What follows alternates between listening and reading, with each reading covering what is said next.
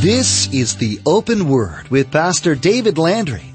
David is the senior pastor of Calvary Chapel Casa Grande in Casa Grande, Arizona. We know, gang, that evil men lurk outside the walls of the church. I'm not talking about the brick and mortar. I'm talking about outside the body of believers. There are evil men there always. It's the world that we live in. That's why events take place because evil men lurk everywhere. We are in a fallen world and evil men will do evil things continually. It's easy to watch the news and become discouraged. It seems that no matter where we turn, there's bad news, murders, wars, people dying of starvation. When we see these things, it's not hard to begin questioning God. Why are you allowing these things to happen, God? Today we'll learn that God cannot be blamed for the terrible things that take place in this world. In fact, those that are and will continue to reject God are the ones to be blamed, those choosing to walk in opposition to God's Word. Let's join Pastor David in the book of Jude chapter 1 for part 1 of our message entitled Enoch's Warning. We've been in the study for a while, and as we've looked at this study, we know that what Jude is writing about is the warnings that come the warnings that he needs to give to the body of Christ because of the men that were going to be creeping in to the fellowship. You all know the story of the three little pigs, right? You've probably heard that since you were a child. The three little pigs, one built a house of straw, one built a house of sticks, one built a house of brick, and the big bad wolf came and he huffed and he puffed and he tried to blow all the houses down. Remember, he was able to blow the house of straw down. He was able to blow the house of sticks down, but he wasn't able to blow the house of brick down. Why? Because it was a firm structure. Our hope, our, our faith needs to be based on the firmness and the fullness and the truth of God's Word. Beloved, if your faith is based on anything else other than the truth of God's Word, guess what? The wolf is going to come by and he's going to huff and puff and blow your faith down.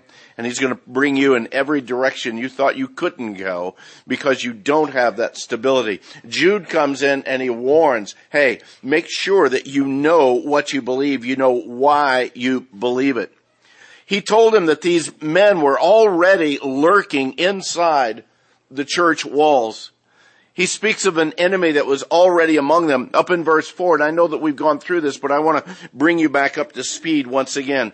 He says in verse 4 that certain men crept in unnoticed, which long ago were marked out for condemnation. They're ungodly men. They turn the grace of our God into lewdness and deny the only Lord God and our Lord Jesus Christ to be able to help the church to be able to understand the wickedness and the danger of these men, Jude goes on to compare them with some historical characters, some events and examples that took place in the Old Testament. In verse 5, he speaks about the children of Israel. The children of Israel, all that were saved out of Egypt, and yet many of them died in the wilderness. Why?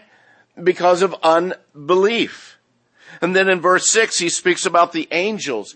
The angels of God who were created by God and yet a great portion of them who became disobedient to their place. They became disobedient to the position and to the calling that God had in their life. And it says that God has now reserved them in darkness until the final day of judgment.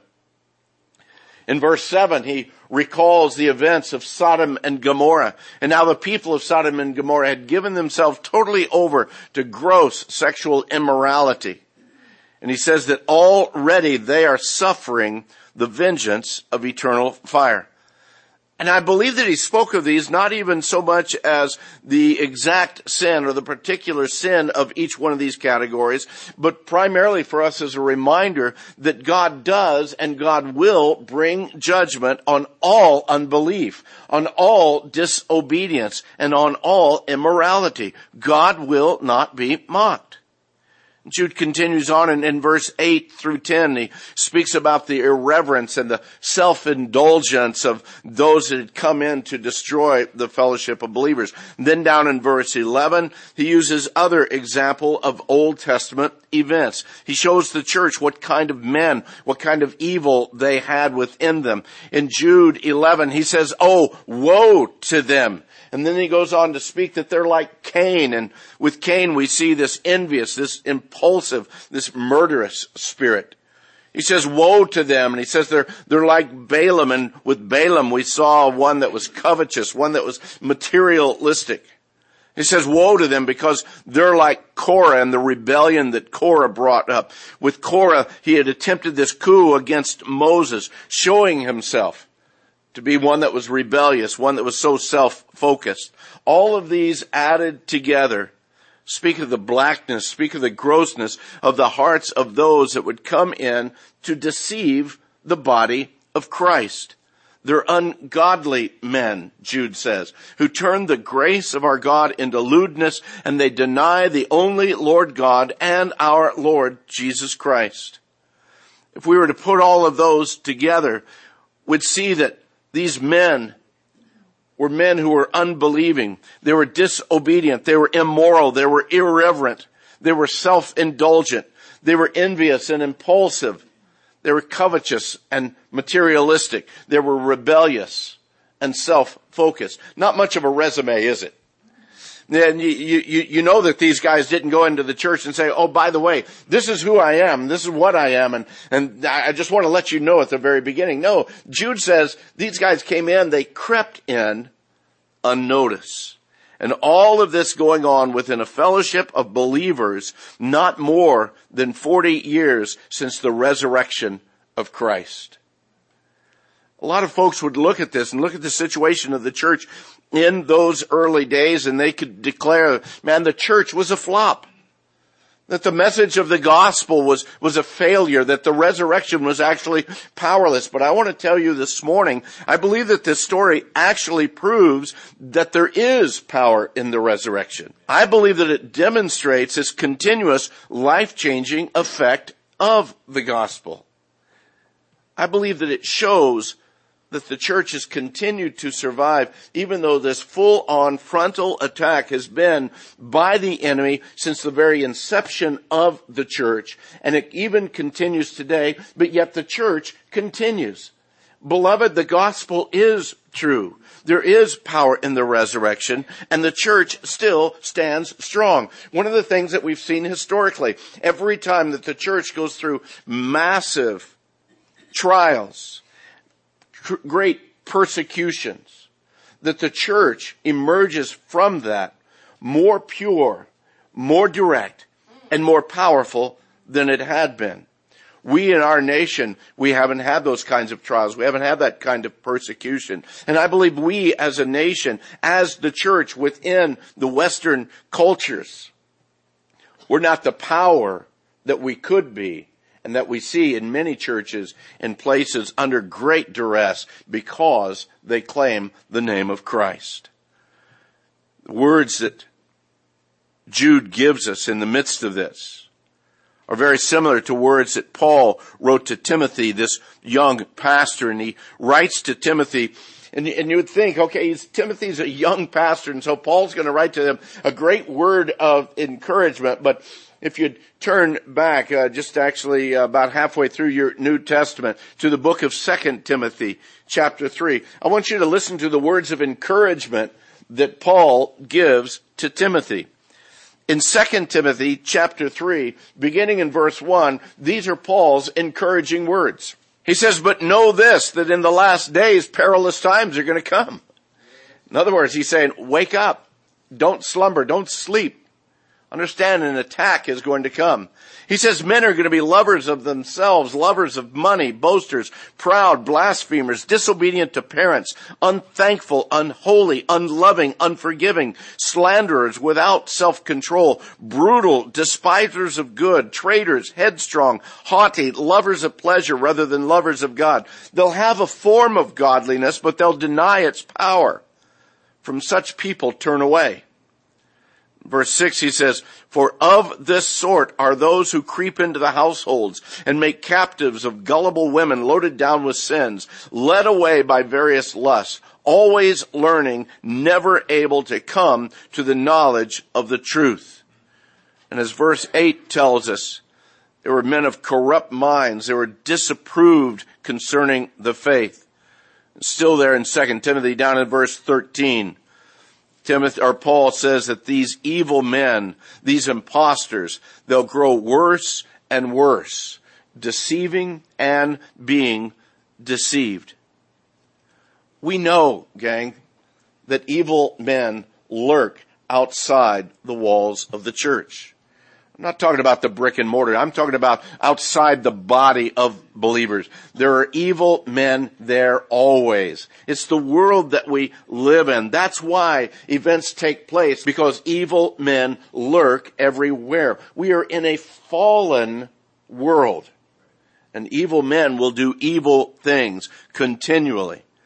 We should not be surprised when these kinds of things happen, even as horrific of an event as what happened in Boston. We shouldn't be surprised by that because that is the work of evil men working within a fallen world saddening, as heartbreaking as it is to hear of uh, those that were seriously injured, those that are still hospitalized, and those whose lives have been taken. A 23 year old graduate student, Lu Lingzi from China, was here, a graduate student at Boston University studying business, finances, and statistics. A real enemy of those who set the bombs, right? No. She was there just watching watching the marathon. Another one, Krystle Campbell from Medford, Massachusetts. She loved the marathon and often would come on that day near the finish line just to watch the finish of the marathon. And that day was the last day that she'll see the marathon. And then we can't help but remember young Martin Richard living there in Boston, Massachusetts, an eight year old third grader young guy that one of his neighbors described him as a very active, very normal American kid. And yet lost his life because evil was at work in the world. Shouldn't take us by surprise that evil works continuously in this world. But neither should it take us by surprise when that very same heart of evil, that evil spirit finds its way within the activities of the church. It's been happening since the first century and it still happens today. For the first century believers, they would find a real place of refuge in what was called their, their times of koinonia, their times of fellowship. We've got the building out there. We call it the koinonia building. That's a Greek word that means fellowship or communion together for them as they came to these times of communion. It was a time of fellowship, a time of friendship, time of sharing their hearts and sharing meals together. They'd gather together. They'd speak about the Lord and, and all of his blessings. They'd sing praise to him. They would pray. They would encourage each other. There were times even that they would come together and, and in those times they would break bread together and drink from the cup, sharing at the Lord's table. And these were called agape fests or love fests together remembering, together celebrating. The unfortunate thing is these evil men that have crept into the churches. Jude says that they've even found their way into these agape fests, even into these love fests. In verse 12, back in Jude, Jude says these are spots, speaking of these men that have crept into the fellowships, these with ulterior motives. They've crept into the love feast there's spots in your love feast while you, while they feast with you without fear, serving only themselves. They're clouds without water carried about by the winds. They're late autumn trees without any fruit, twice dead, pulled up by the roots. They're raging waves of the sea, foaming up their own shame. They're wandering stars for whom is reserved the blackness of darkness forever. It's one thing interesting as, as you read Jude. He uses such descriptive language. There, there's, there's no doubt about what he's trying to, again, get into the hearts and the minds of the church that, in those days as he writes to them. He was trying to help them to understand more and more about the wickedness of those that have come into the fellowship. And even when we read here in Jude, at least in the uh, King James and in the uh, New King James Version, it says that these are spots. But the word that he uses is actually better understood to be these are rocks or even hidden reefs under the sea A.T. Barnes, a uh, Bible uh, teacher and commentator, writes these words, that the idea here seems to be that they were like hidden rocks to the mariner. As those rocks were the cause of shipwreck, and uh, so these false teachers, they caused others to make shipwreck of their faith. They were as dangerous in the church as hidden rocks are in the ocean. They're just there, lurking and they're going to cause shipwreck. Whenever Jude declares that they feast with you without fear, they're serving only themselves. Even again, that, that word of serving only themselves. It means that they're caring only about their own needs. They're feeding only themselves. They care not about the needs of anyone else. They come with their own agenda. Jude continues on to describe these men now with four illustrations from the natural world. He used illustrations biblically from the Old Testament. Now he shows them, he describes them according to the natural world. He says that they're clouds without water. He says that they're late autumn trees. He says that they're raging waves of the sea. They're wandering stars. Here in the desert southwest, we know what it's like to have clouds without water, don't we? We, we anticipate the clouds during the summer. We, we pray for the clouds. We beg for the clouds. And suddenly we see out on the horizon clouds forming. We think, oh, great, a little bit of break from this dryness of the summer heat. And then those clouds just blow on by and give us absolutely nothing. That's what he's saying about these. That they bring nothing of value. They leave only frustration and hopelessness these men, they come in and, and we might feel that perhaps these are those that are mature. Perhaps they're able to assist. Maybe they're able to build up the ministry of the church. But what appears to be the possibility of nurturing, the possibility of goodness, only leaves the church with unmet expectations. They're in the fellowship, but they do absolutely no service for the fellowship. They're simply clouds without water carried about by the winds. As to having any kind of true value to the church. These men were spiritually dead and they were fruitless. He says that they were late autumn trees without fruit.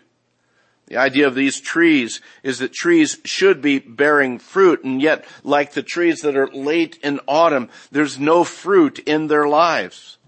And so they're twice dead, Jude says. They're dead in their own spiritual lives, but they're also dead to any kind of assistance that they would give in being able to assist the church.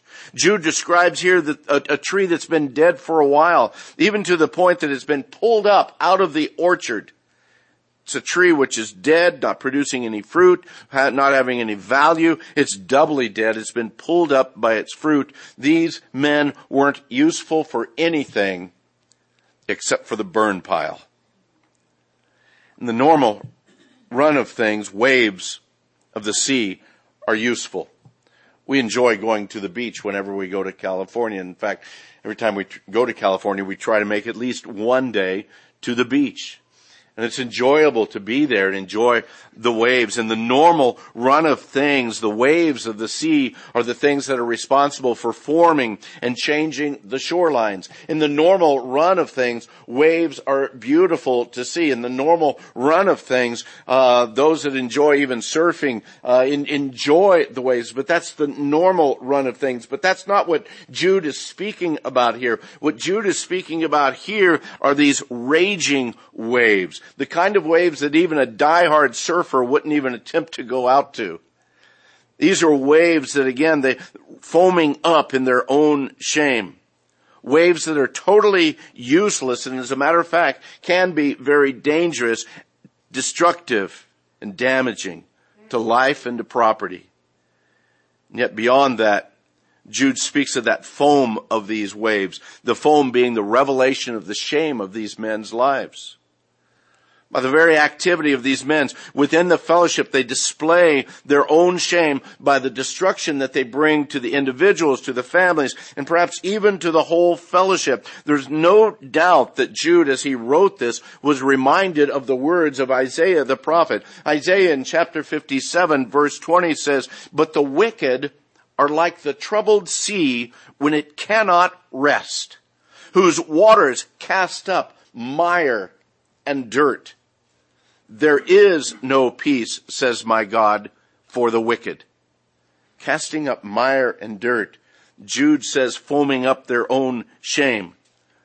These are the results of these raging waves, the results of troubled sea, the results of these ungodly men who turn the grace of our God into lewdness and deny the only Lord God and our Lord Jesus Christ. The last of the natural world illustrations that he uses here. Jude speaks of they're like wandering stars and there's a lot of debate about what he means by the wandering star. The Greek word that he uses is actually planetes. And planetes is directly where we get our word planet but a direct translation of it means wandering or erratic. And the reason that came about is early stargazers, as they would look up in the heavens, they could see the, the set course of, of all the stars and how they would continually be the same, yet only slightly changing through the year but the, you could you could chart your course by these stars. The North Star was always to the north. The rest of the star patterns would go around. But then in the midst of that, they would see these wandering stars that one night they're here, the next night they're over here, the next night they're down, and they wandering. And so they called actually the planets at that time before they knew that they were planets. They called them wandering stars. But yet I believe also that when we look at the balance of this statement where Jude says, for whom is reserved the blackness of darkness forever, I believe with a lot of others that Jude isn't speaking about the wandering planets. I believe that what he's speaking about are like asteroids or comets or meteors because they're there for a while and they, they get our attention for a while. And some comets we've seen even during our lifetimes that really get our attention for a while. But then they fade off into darkness. They fade off into blackness. Perhaps some nights uh, you've stood looking at the sky and suddenly a meteor comes and you can see it and then all of a sudden it fades off into blackness and darkness, never to return again. I don't think it matters too much whether Jude is speaking about the planets or meteors, but I think that the result is the same. These stars or these planets, they couldn't be counted on to chart your course because they were moving all the time. There was no stability to them. They were too erratic. No sailor or sea traveler could depend upon these wanderers. Why? Because they would lead them astray possibly even to that blackness of darkness forever. After fully and completely describing both from Old Testament illustrations, from illustrations from the natural world, then Jude declares that there's going to be great judgment on these men who have crept in, who are bringing destruction into the body. Listen to what he says in verse 14.